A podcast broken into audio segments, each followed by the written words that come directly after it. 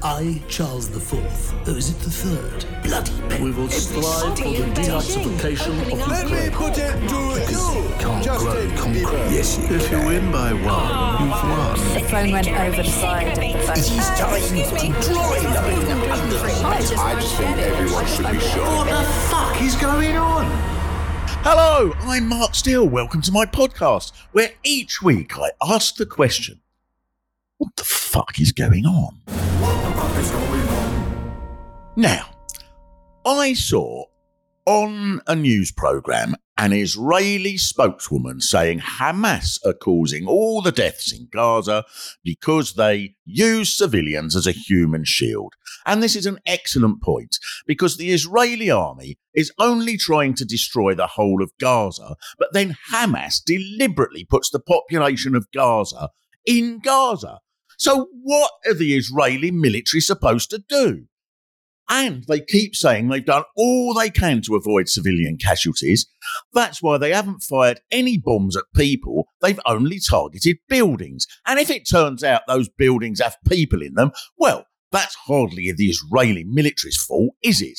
Because that's another sneaky Hamas trick to put the civilian population into buildings. If they really cared about their population, they put them all in bubbles and make them float over the Sinai Desert. And the Palestinians have lied about the Israelis bombing hospitals. The Israelis haven't been bombing hospitals. They were very clear that it was Hamas that were bombing their own hospitals. And this week, the Israelis proved that by ordering the evacuation of an entire hospital, which was all on film. Now, obviously, the Israelis were moving all the patients outside because they were about to renovate the building, do some painting and decorating and bringing in some new defibrillators. And so they took everybody nicely out. Outside, and then what do you think happened? Just as they were about to start, Hamas went and bombed the place. And there's another good point the supporters of the Israeli government make, which is that if you oppose the bombing, you must support Hamas. Now, some people might say that they don't support either side and don't want anybody to murder anyone. But that's just being silly. And the Israeli government say that there will be no ceasefire while Hamas are still there.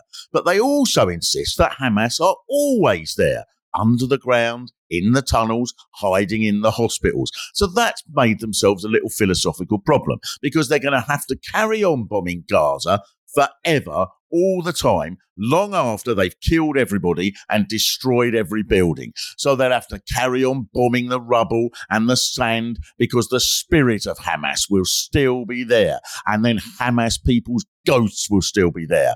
And don't Israel have the right to defend themselves against that? Because if there's one thing that all reasonable people agree with, it's that people who murder kids are the scum of the earth and should be locked up forever.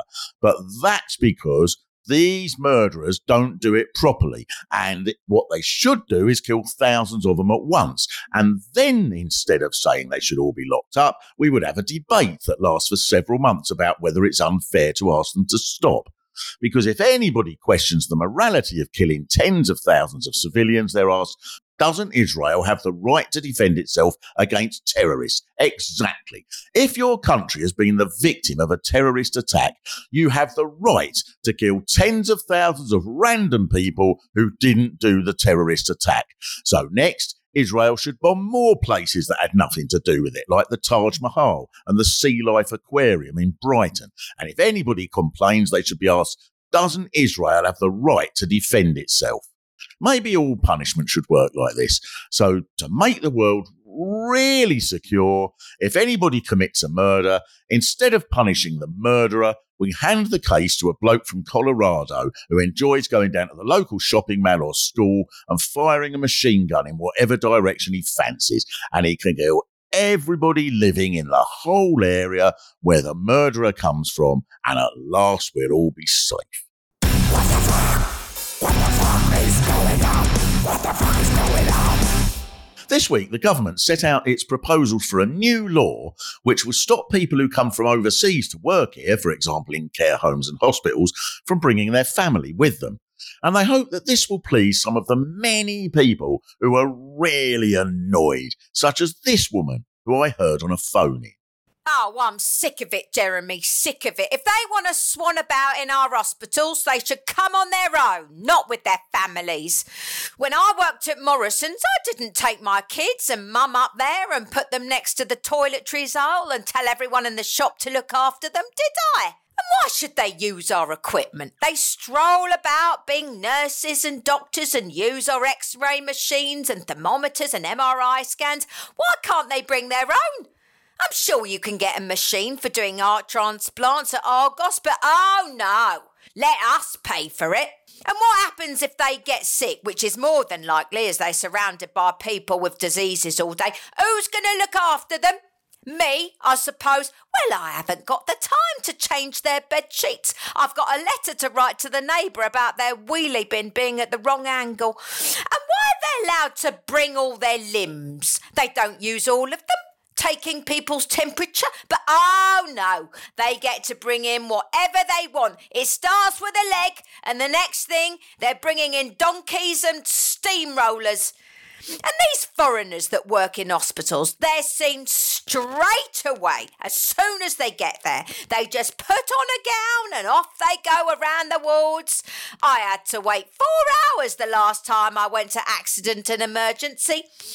And then they said they couldn't do anything about next door playing Queens of the Stone Age all day long, driving me insane. I said, well, that's an emergency. But oh no, they're too busy asking foreigners to give people People a new liver. Oh, I'm sick of it, Jeremy, sick of it. What the fuck is going on? Well, we all know the ritual. It's not possible to even begin to find out what the fuck is going on without expert advice.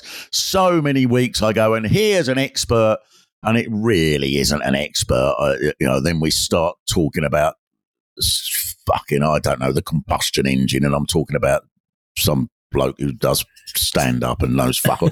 But this is an absolute expert, Mister Nick Hancock, an expert on so many things. Yeah, an expert on, yes, virtually nothing, I would have said, an expert on Oh, well, around. I think we're going to talk about a couple of things on which you are very much oh, an well, expert. Oh, that's good. That's good. That's, that'll be what? Uh, uh, sleeping in late and masturbation, I'm presuming, which uh, are my two major occupations at the moment. Uh, that's Has anyone done that on, on Mastermind as their specialist subject? Yeah, I'd like to see John Humphreys and your specialist subject. It's not, it's, uh, who does it now? Uh, oh, uh, it? yeah, uh, I've got Arjun Raja, somebody, I don't know.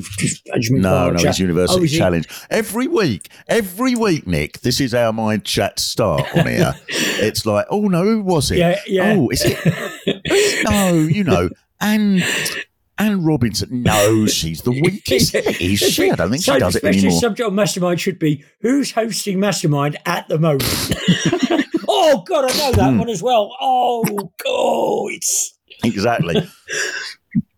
But I think masturbation would be quite would be quite something. Yeah, yeah. Have you done? You must have done. Practical you, or you've done Celebrity Mastermind? I presume. Have you? No, uh, they asked me to do it once, yeah.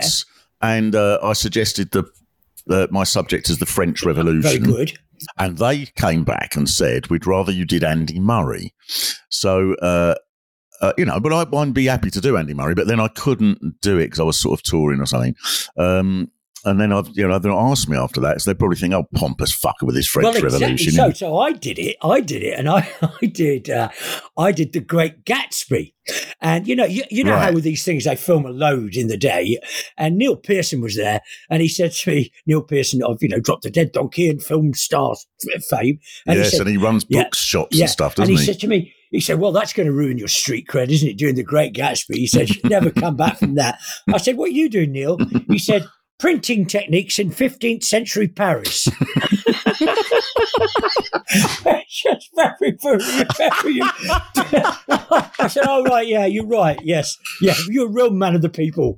And then, yeah, I know, but that's what's so frustrating about the Celebrity Mastermind, because someone will do printing techniques in fifteenth century Paris, and they will lose to someone who's doing uh, The parrot sketch. Emma Dale. Yeah, yeah, Emma, yeah. Em, yeah, yeah. Emma Dale from April to June twenty twenty-two. Yeah, yeah. When I was on, you know, uh, when they do the celebrity one, which is obviously much easier, and, uh, and you know, and like you say, they'd rather you did Andy Murray than than you know the French Revolution, but they they intersperse it with with the proper ones. You know, they have the proper ones on at the same time. All right. And yeah. uh, they they were moaning when I was there that the day before would overrun because they'd had, which very rarely happens, they'd had a problem with one of the questions, you know, and of course it's massive because if the question, you know, if there's a problem with the question, it's all about the timing and everybody gets very upset.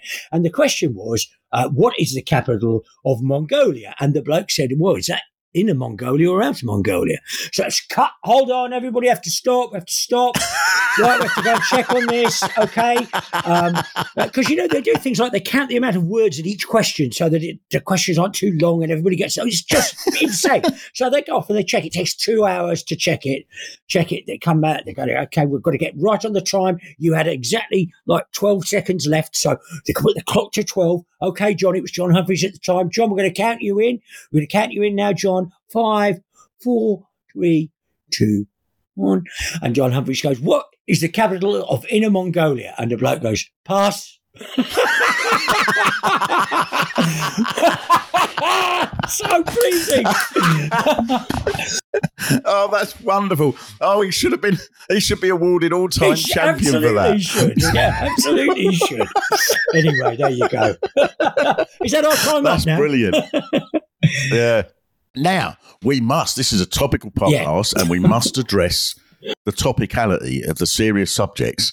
Um, now, I don't know if you saw this, Nick. I, Elliot was watching a bit of it, and uh, and I couldn't help notice the Tucker Carlson interview with Vladimir Putin. Yeah. And I'm not, I'm not sure he was all that interrogative.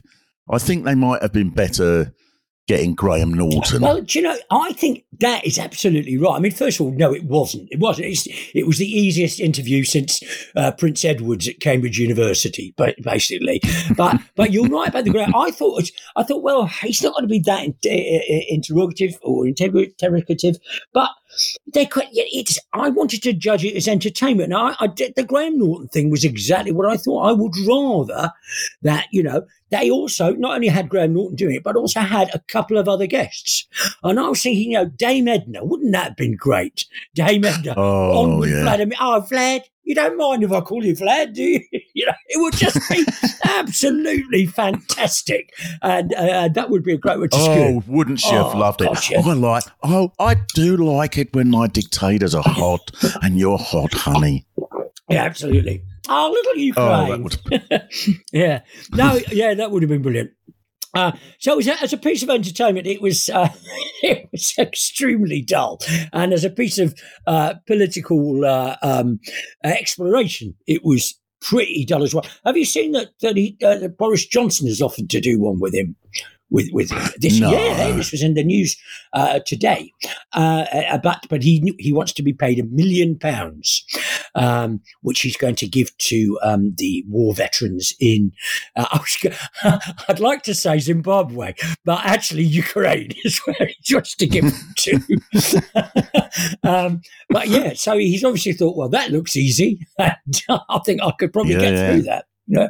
Yes, well, I suppose he'd probably want to talk to Putin about the war and Russian history because he feels himself an expert, doesn't he, in that regard? He thinks he's like Churchill, and um, and because he, he, yeah, I think he's written a book, hasn't he, about Churchill, which was condemned as utter, utter nonsense by anyone who, any poor sod who had to read it. Uh, so I suspect that that's what. That's what he'd want to do. And he'd be like, oh, Catherine, the, the something, the imperial, what, what, what do you call it, the Tsar? What do you call it, the Tsar? Tsar. Chap, chap with a thinking big, uh, you know, with a big round bit on the building. And I suspect it ipso facto, bloody Lenin. And it'd be that. And I, uh, and he probably thinks that that would be marvellous. Yeah. He'd be, he should be made to go, or as a result of the COVID inquiry, whenever that releases its report, it should recommend, no, it should insist that Boris Johnson has to go on Celebrity Mastermind. Yeah, he won't mind. He's been on every single other show, hasn't he? You know, he's been. But wouldn't that expose it? Because he'd think it'd be brilliant, and he'd get one. He'd get, he'd pick Churchill, and he'd be like the be like the African man, except he'd get it. Winston, well, there, as yes. it were, Carpentier. Surely he was in the eighteen the, in the Franco-Prussian. No, what was the war that he was in? One of those wars with the didn't he? With the what did he smoke to something? Crack, no pipe, no scar. yeah, yeah, yeah. Fucking useless. He would be. He would be. I thought. I yeah. thought probably the, the the really bad news uh, for the Tucker Carlson uh, Vladimir Putin interview was probably for Navalny, who uh, he thought Putin's obviously thought, well, get the interview over with, and then we can go ahead with it. You know, because literally Tucker Carlson's, the tail lights of the plane are disappearing like Daniel for Elton John. And the next yes. thing you know, Navalny's uh, Navalny's gone, uh, uh, which which I think in some ways, I mean, not that it's anything to do with that really, but in some ways shows the complete disdain that Putin has for any of this stuff. You know, people are saying, oh, he's gone yeah. to make himself look good. And he's gone, all right, I'll show you how much I care about looking good. Watch this. You know, he just completely yes, couldn't yeah, yeah, give yeah. a flying doodah, could he? No, he couldn't give a flying doodah. Now, here's something else. I'm going to move on to another subject of which you are an expert. Sport and disappointment. Right. Well, yeah, I mean, sport is, uh, especially supporting a football team like your team and my team. I mean, it's it's a it's a, it's a pantomime of, of disappointment and despair, isn't it? It's not, the mm. idea that it's entertainment is is is an hilarious conceit, uh, which should be which should be stopped at the soonest instant. Which is why I love cricket, because because one, there aren't as many games to lose, and two, you have to kind of appreciate the other side.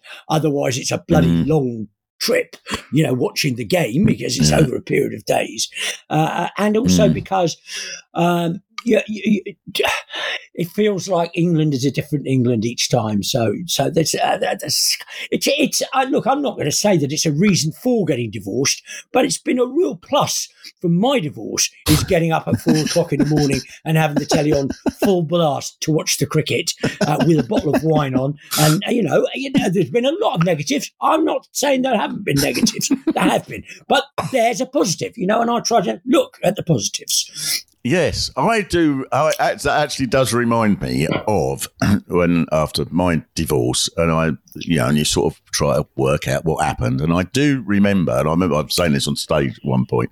I do remember one night when I'd been to see Palace at home. I think it was in our first year in the Premier League, and every week I'd go and watch us Blues and so on. And then we we got on a little run, and we beat someone or other. I can't remember who it was, and I got home, and about one in the morning, I sort of got it getting to bed, and I, I actually sort of pushed me, you know, when you want to, you can't wait to talk to your partner, and I sort of shook her a little bit, not, you know, in an aggressive way, but enough to wake her up, but enough for her to go, oh my God, you know, she's waking me up, oh my God, what is it, what is it? And I went, we're fifteenth.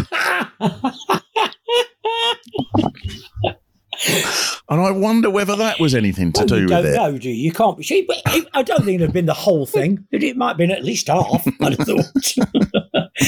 yeah, so no. It was, it was probably yeah, half. There are, there are uh, compensations. But, uh, and watching the cricket in the middle of the night is one of them. And being allowed to, oh, being allowed yeah. to piss in the kitchen sink is the other one. yeah. Well, when you're watching the cricket, you get to sort of, you get, there's a rhythm. I mean, so many people sort of think you're just wasting your time, there's no thought to it, but there's a rhythm to watching yes, cricket. So, and because you, you get used to, say, when the fast bowlers are bowling, so then you get a bit more of a gap for people who don't follow cricket. There's a bit more of a gap between each ball. So you yep. can do a bit of reading and you just look up. You get yep. to know, I look up once every forty seconds or whatever. When the spin bowlers is a bit quicker and you have to look up much, much quicker. And a piss. You have to sort of evaluate so many things. How long do I think this piss is? Am I going to get through it all between the overs? Yeah. Uh, if not, I'm just going to have to either wait until the lunch break or... Well, and hold uh, it in, and also or, or make a puddle. Yeah, also, if England are batting, that the, the time taken out for a piss isn't as valuable as the time taken out for a piss when England are bowling. Because if you're bowling, something really good could happen at any second. Whereas if you're batting, yes. even if something really good happens, it's not that good in the grand scale of things. And yes, the only thing that can happen quickly point. is a bad thing, and you don't mind missing a bad thing too much. I think as it, you know, the funny thing about, especially when you get to sort of our, our age and you follow the football team, and I'm going through this at the, at, at the moment with Palace, something, and I think this is this is one of the many, many ways in which sport is, is people go, oh, it's just people kicking a ball about or knocking a ball with sticks or whatever. But it's so much more than that, because you sort of, you know, when you listen to the phone-ins, yeah, yeah. especially when you've been through a little... a little health worry as I've been through. Yes. I hear the phone-ins now. These people, I mean, I've I've always found these things funny. But when you get them, oh, I'm absolutely sick of it, Robbie. I can't believe it. West Ham, we drew with Newcastle today. I've been following West Ham for sixty-two years, and that was the worst shit I've ever seen in my life. They can't even be bothered. They weren't trying. They were trying to lose. As far as I'm concerned, they should all be sacked, all of them, the catering, the manager, the ground staff, everybody who lives within three miles of the ground, sacked. If we lived in a proper country that wasn't so woke, I'd have them all burnt at the stake. I'm sick of them. All that, right? And I more than ever now think, is that really a, your biggest problem? Yeah, yeah, yeah. Really? Absolutely. Really? Absolutely. And I sort of see it at the moment with uh, having seen a team, Palace, who for most of my life, you sort of think you expect them to be halfway up the second division, probably similar place to Stoke. And then they get into the Premier League, and then the expectations send you all doolally. Oh, madness. There's madness. And, that, and I hear people now getting really cross because Palace aren't doing better. And I think, but it's a little Crystal Palace. I'm amazed every week that we don't get thrashed five nil by a big team. I'm astonished. And I think that that's sort of something about, that's something way beyond sport, isn't oh, it? Yeah. It's, well, what I always think it is, is people attach a great deal of, of importance to what their team do, and they think that the team has personally let them down. They, on a Friday, will say, we are the best, you've never seen this team, and then they win, they lose the next day, and like you say, everybody's to blame. And I remember years ago, I don't know whether it happens so much now, there used to be this thing of, well, the board, of course, they don't want us to go up. It won't, because financially it won't suit them. So they've deliberately, you know, and you think, really, do you really think, do you honestly really, really think that?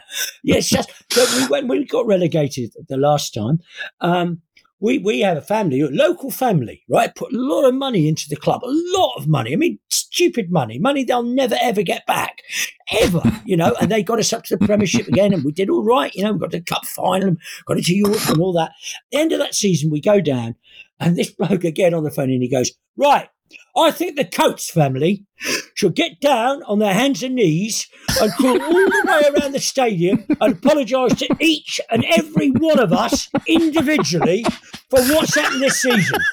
And I'm thinking, what are you on about? What are you on about? Listen, but how tedious if they did that for the people waiting. Oh, I'm uh, I'm number four thousand one hundred six yeah, in the queue. Yeah, I'm, yeah, hoping, I'm hoping yeah, they get round yeah, to me on August be, the twenty-fourth. Yeah, the first two would obviously be Philip Schofield and Holly Willoughby. But after that, after that. Oh, it's brilliant. I love those people, and uh, yeah, I love that when they, they should come out. They should come out and yeah, apologise. Yeah, yeah. They should. Uh, oh, I know. Yes, the ones who got I had a West Ham fan on the phone in. The thing is, right, what this shows, there's a conspiracy uh, at the referees. They don't want West Ham to, to win no, games. That's right. Yeah.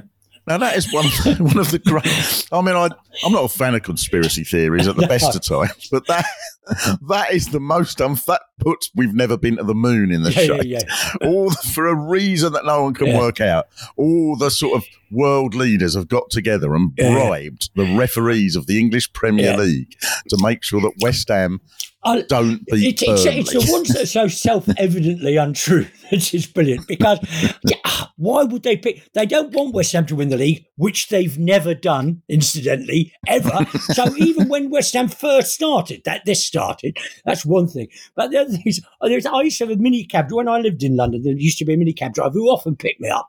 And after a few times, he said, hey, "I'm going to tell you something now." He says, "I'm going to tell you this, but don't tell anybody else. All right? Don't tell anybody else." He says, "When you when you phone somebody." Somebody, right? Whatever the last digit is in their in their number, right? Say it's an eight, okay? Add on a number to make it up to ten. So if the last number's eight, also put a two in.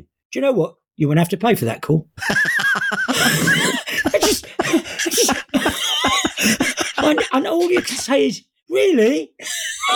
And, and the worst thing is, you then go home and try it. You know, it just drives you a bit mad, but you think, I know he's wrong, but I'll, I'll just try it this once. I'll use it, an, an unusual number so I can see it on my Archimedes bill. And see if it's, but it's just so clearly, where does it come from? You won't have to pay for that bill. If it's a three, put a seven, you won't have to pay for that call. You won't have to pay for that. And it works uh, also with your electric. Yeah, yeah. Right? Every time you turn the light on, draw a ten on the bulb. Yeah. You won't pay for nothing. It's the last time you've ever paid for electric in your life, mate. What happens is it doesn't come up on their system. That's what happens. Bloody nonsense. Anyway. Well, there you are. We're like Martin Lewis telling you how to save yes. money. Uh, uh, Nick, it's been so lovely talking to you. There we are. We've got. A, we've had a little bit of. A, a, we've had a little bit of international geopolitics, a little bit of state murder, and a little bit of uh, a little bit of football, and quite a lot of like pissing that. In the kitchen. Yeah, exactly. Which you don't, you get the other ones, or, or maybe on an episode of the one show, yeah. but not no, that. No, exactly. I'll tell you why. Because, right, the B B C, they don't, they don't want pissing they in the kitchen to be on any of their primetime programmes, it, right? It. And I'll tell you who, I'll tell you who told me that, Eamon Olds. Who famously wouldn't go out with Taylor Swift, we hear this week. But there you go. That sums up it, no, the world. Because she, she often goes in the kitchen because she's busy. Yeah. And also, you know, when when England are playing India, she doesn't want to miss a possible Ben Stokes six. No. That's what England are batting. She's more militant than us. Thank you very much, Mister Nick Hancock.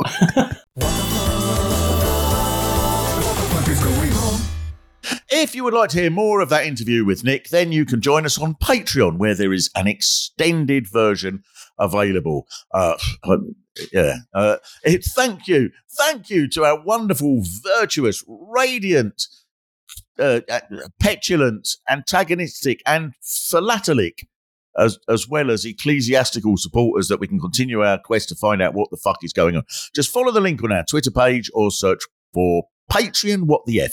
That's so simple, I could manage it in only seven or eight goes. Patreon, what the F? And for as little as two pounds a month, you'll get early access to ad-free, ad-free versions of the regular episodes. Imagine something ad-free. Everything's full of adverts now. People are paid to yawn. They're sponsored. You just, you will yawn, and, and, and people get seventeen pence for every time they go, I heard about a new fasting diet guaranteed to lose four kilograms in a week. And uh, everything, but not if you get the ad-free Patreon version of What the Fuck is Going On. Or to really know at an advanced level what is going on, for four pounds a month, you'll get a longer ad-free version of the episode with extended versions of the interviews, extra Elliot, and bonus sketches. This week, for example, there's Lieutenant Colonel Sir Ambrose Chandelier Montevideo on the return of Celebrity Big Brother.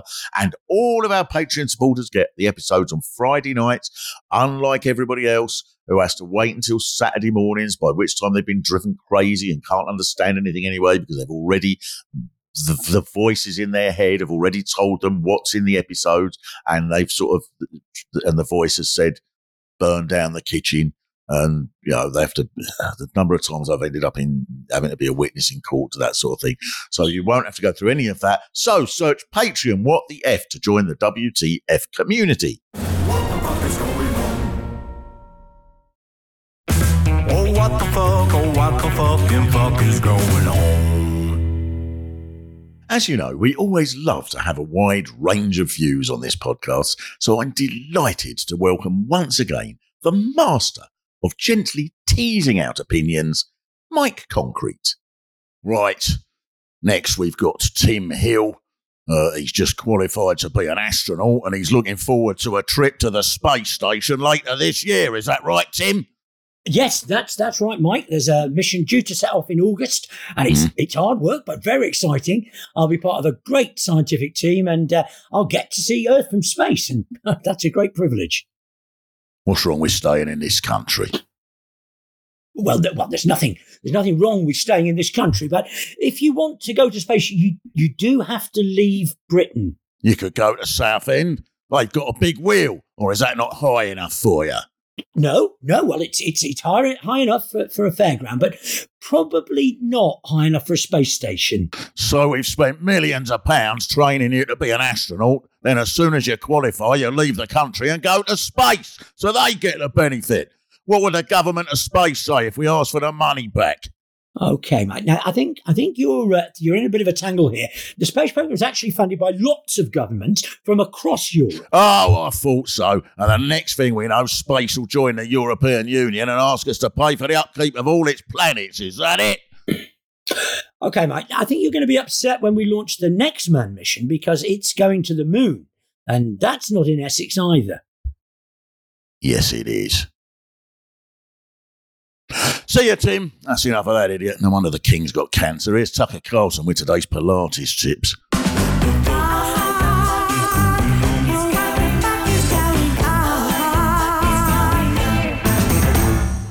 And so it has come to the time of week where we come to the announcements.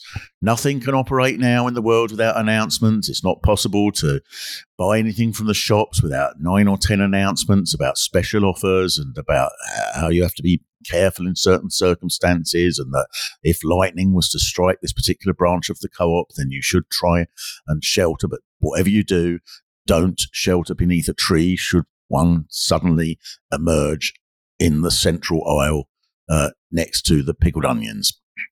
That sort of thing. And that's what's made us all so much safer. Imagine if there'd been such a thing back in the days of hunting and gathering, if there'd been like, people coming round saying, um, and special offer on the berries today, uh, three legs of an ox and you will get extra berries. That sort of like little hunting gathering co-op announcements. But they didn't have them. And that's why, um, that's why it took millions of years for us to evolve. I've got, I've got a couple of announcements. So there will be, uh, later in the year, there will be a, a, a new series of going around the towns. And also I'm doing a couple of little shows. I'm doing one in Horsham, I think, on May the second. There we are, Horsham. So if you are one of the seventy thousand people who listen to this podcast who comes from Horsham uh, or surrounding districts, then I can see you on May the second if you so desire. Next, we have an announcement, which is a, a big shout out, which is what you have to say now, to Rob Osborne. Welcome for becoming a, uh, a, a top tier supporter of the of the podcast. Thank you so much, Rob, and I hope that this is the greatest day of your life. Also, people have been getting in touch with us on our Patreon account as well as on Twitter, wanted to know what the fuck is going on. For example, Ramsey Shamas on Patreon says, Donald Trump says the sudden death of Navalny in Russia has made him more and more aware of what's going on in our country. Please explain what the actual fuck is going on about. Well, it's It's difficult to say, really, to get inside of the mind of Donald Trump. I think there's something genius about Donald Trump that we've all been missing. For example, suddenly the whole world is panicking about the memory of the other person, about the mental faculties of his opponent. Now, is, Joe Biden is not seemingly the, the most in tune person in the world that you would want running one of the greatest superpowers of all time. But astonishing that Now we're all going, oh my God, did you see the president? He walked one way and then realised where he'd gone and now he has to go the other way. With things that we all do, whereas very few people are going, shouldn't we be concerned about the mental faculties of someone who was president and has probably already forgotten that he was, who thinks that bleach is okay to drink if you've got COVID, who thinks that if you've lost an election, then it was clearly the result of a series of rather extraordinary conspiracies, not one of which he could even elucidate what it is, who then calls upon people to invade the central democratic office of the country in which he is supposed to be the president at the time in order to overturn the division, including supporters that wear Viking helmets. And the bloke is just fucking thinks that Sweden's Bulgaria and the, and yeah, well, that's all a sign of perfectly lucid, valid, normal behaviour. And so, uh, uh, yes, the death of Navalny has made him more aware of what's going on in our country. And his supporters, unfortunately, will just go, hey, that that's the sort of that's the sort of insight that we want in the White House. Chris Marshall says, what's happened to all the Polish builders? Is there now a house building boom in Poland? Now, so I've had my theory about this for that uh, I'm, I've said many times before that, that when the Polish builders were, you know, prevalent over here, that the English builders were going, I mean, you know, the thing is, we can't, you know, we can't keep up. How are we supposed to keep up? Because what the what the Polish builders do, you see, they'll go up to you and they'll say, we're going to come round on a Wednesday, right? And then what they do is they come round on a Wednesday. I mean, how are we supposed to compete with that? Hey, what the fuck is going? What the fuck is going on? Now, if you pursue the very noble task of finding out what the fuck is going on, you can't just rely on one generation. That's how we end up in this mess. We're all in a little bubble and we all talk to ourselves. That's why we have children. And then they grow up and then they can explain to you what the fuck is going on from the perspective of someone who is twenty-seven years and seven months. And that's why we have with us Elliot Steel. Hello. Hello.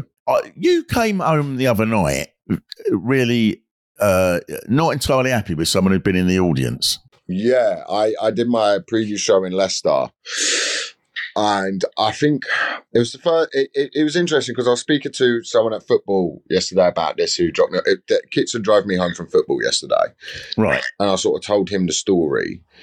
And his reaction to it was, because I was a bit knocked by how the gig went, going, oh my God, is my new show terrible? And I don't know. And he went, no, it's objectively a bad gig.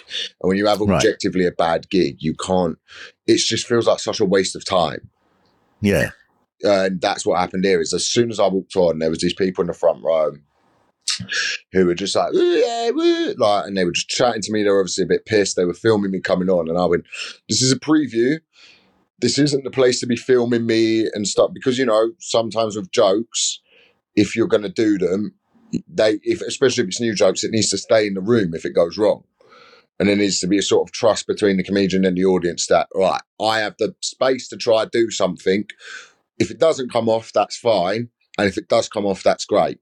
But if it doesn't come off, it just doesn't come off.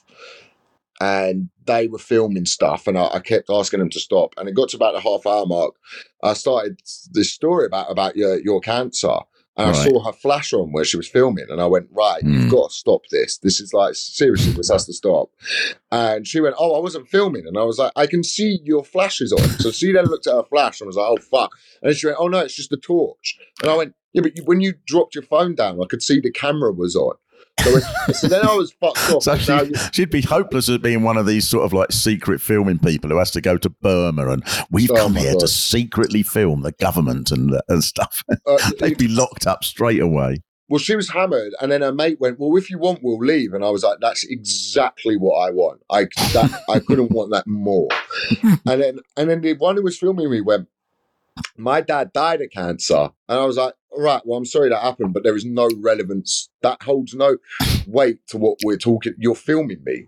So you can't just then use your dad who's died of cancer as an excuse to oh behave God, like this that. This sounds so horrible. I was like, yeah, I was like, that's what the fuck. Like, you can't just go, you can't just like be, be an arsehole. And then when someone goes, hey, I've told you multiple times, you're being an arsehole, go, well, my dad died of cancer. And then people go, oh, well, mm. no, go ahead. You should be allowed to do what you want then. That's, that's fair enough.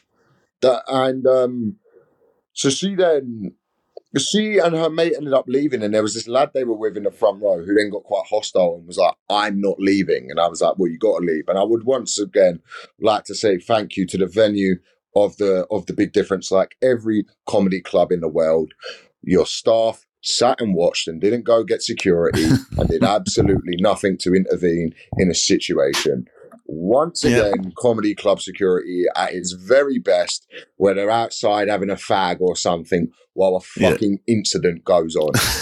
I, well, I, yeah, yeah, yeah. I mean, you sort of, you could have it like, um, you know, like one of these sort of like things in the nineteen seventies, one of these festivals where there's lines of security and stuff. Like, you know, the you know the Stones famously got the Hells Angels well, to, to, to say, be security. I don't, I don't, I'm not going to employ the Hells Angels to stab someone for being on their phone. I think that is that. All right. But there's a middle ground where before we get to stabbing someone for being on their phone, we could have a security or yes. we could have someone from the venue go, because I now have to police it, so I look like an arsehole. Yeah, yeah, yeah, yeah, yeah. When this guy refused to leave and it got hostile, it did nearly get to the point where I was going to go to him like, I, I, I had two options, and these were my two options. I either, I was going to go to him, if you don't leave, I'll make you leave, or I'll go, I'm not doing the show anymore, thank you very much, good night, and just walk off. So if you don't leave, I'll make you leave. Does that involve... I'm, a physical threat. I would, I would I, yeah, because now it's like he was he was getting a bit aggressive, right? So then I went to the oh, point. Oh, this sounds so horrible. It was horrendous. It goes to the point of where you go, I'm no longer. All right, I always have a thing where I'm on stage where I go, I'll be the comedian up until a point where I think I'm in danger, and then at which point I will, I will, you know, I. I will defend. I'm not going to have it, or oh, I'll, no. or I'll just leave. Because that's my other option. I I, right.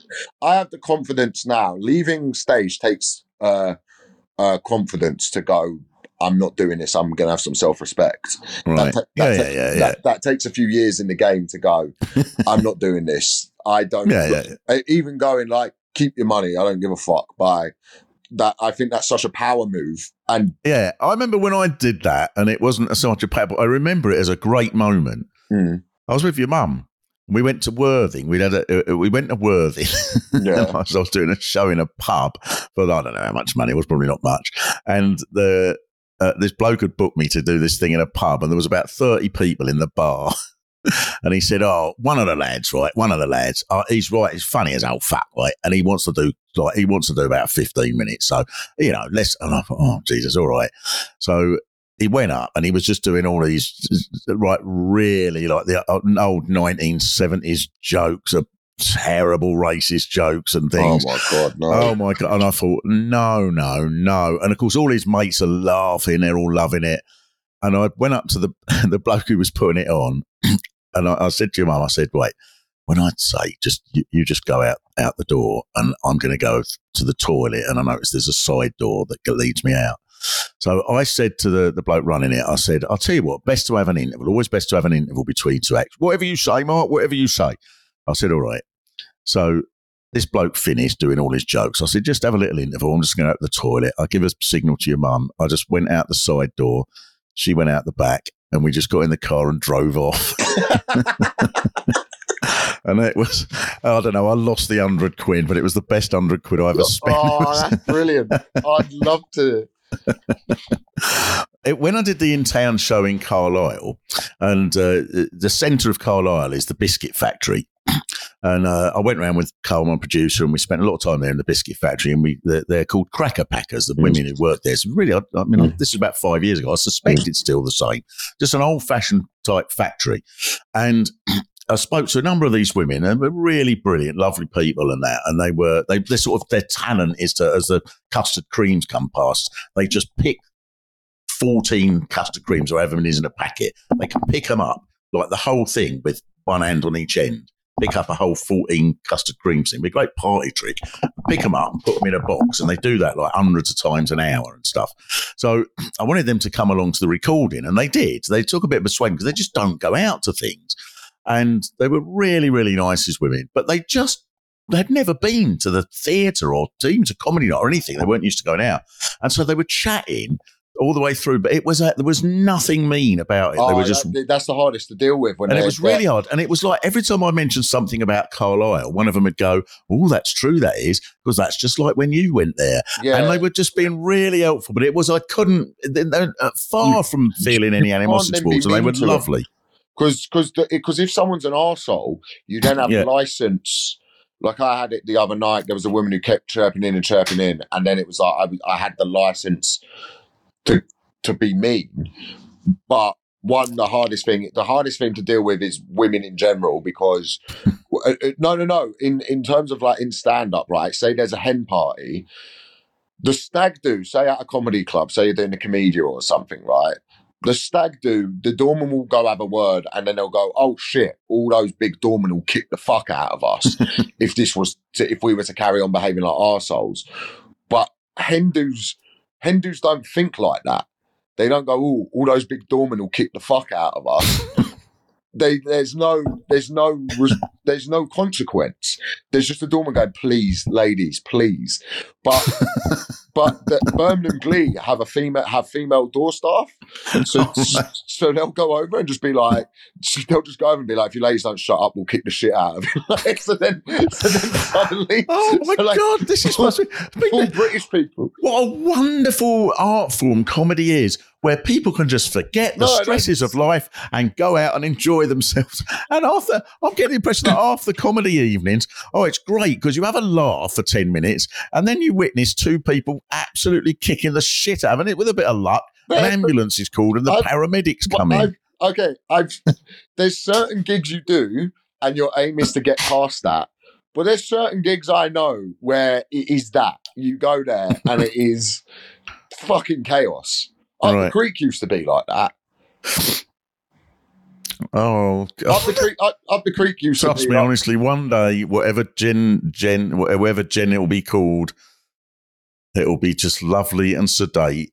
And the, the worst thing will be somebody gets there and realizes that they've left their medication at home and they have to go and get it. And they go, "I'm ever so sorry, Elliot. I've uh, I've left. I've got a purple one for me. for me lungs and uh, I've left it in a while. I need to go home and get it out, you know." And you go, "Oh, that's all right." And that'll be the worst intervention that you'll have. I'm sorry, that'd be nice. Yeah, I get people who go, "Oh, uh, I'm sorry, Mark, we've got to leave because the train's, you know, the last train goes and yeah, it's two thirty in the morning." For five fucking hours, which is again, that's really rude. uh, Here we are. I hope that's been illuminating for everybody listening. All right. Thank you very much, Elliot Steel. Thank you very much. Oh, wait, hang on, your Soho thing. Don't forget to tell people think, to come to your Soho. I'm pretty much sold out now. Oh, right.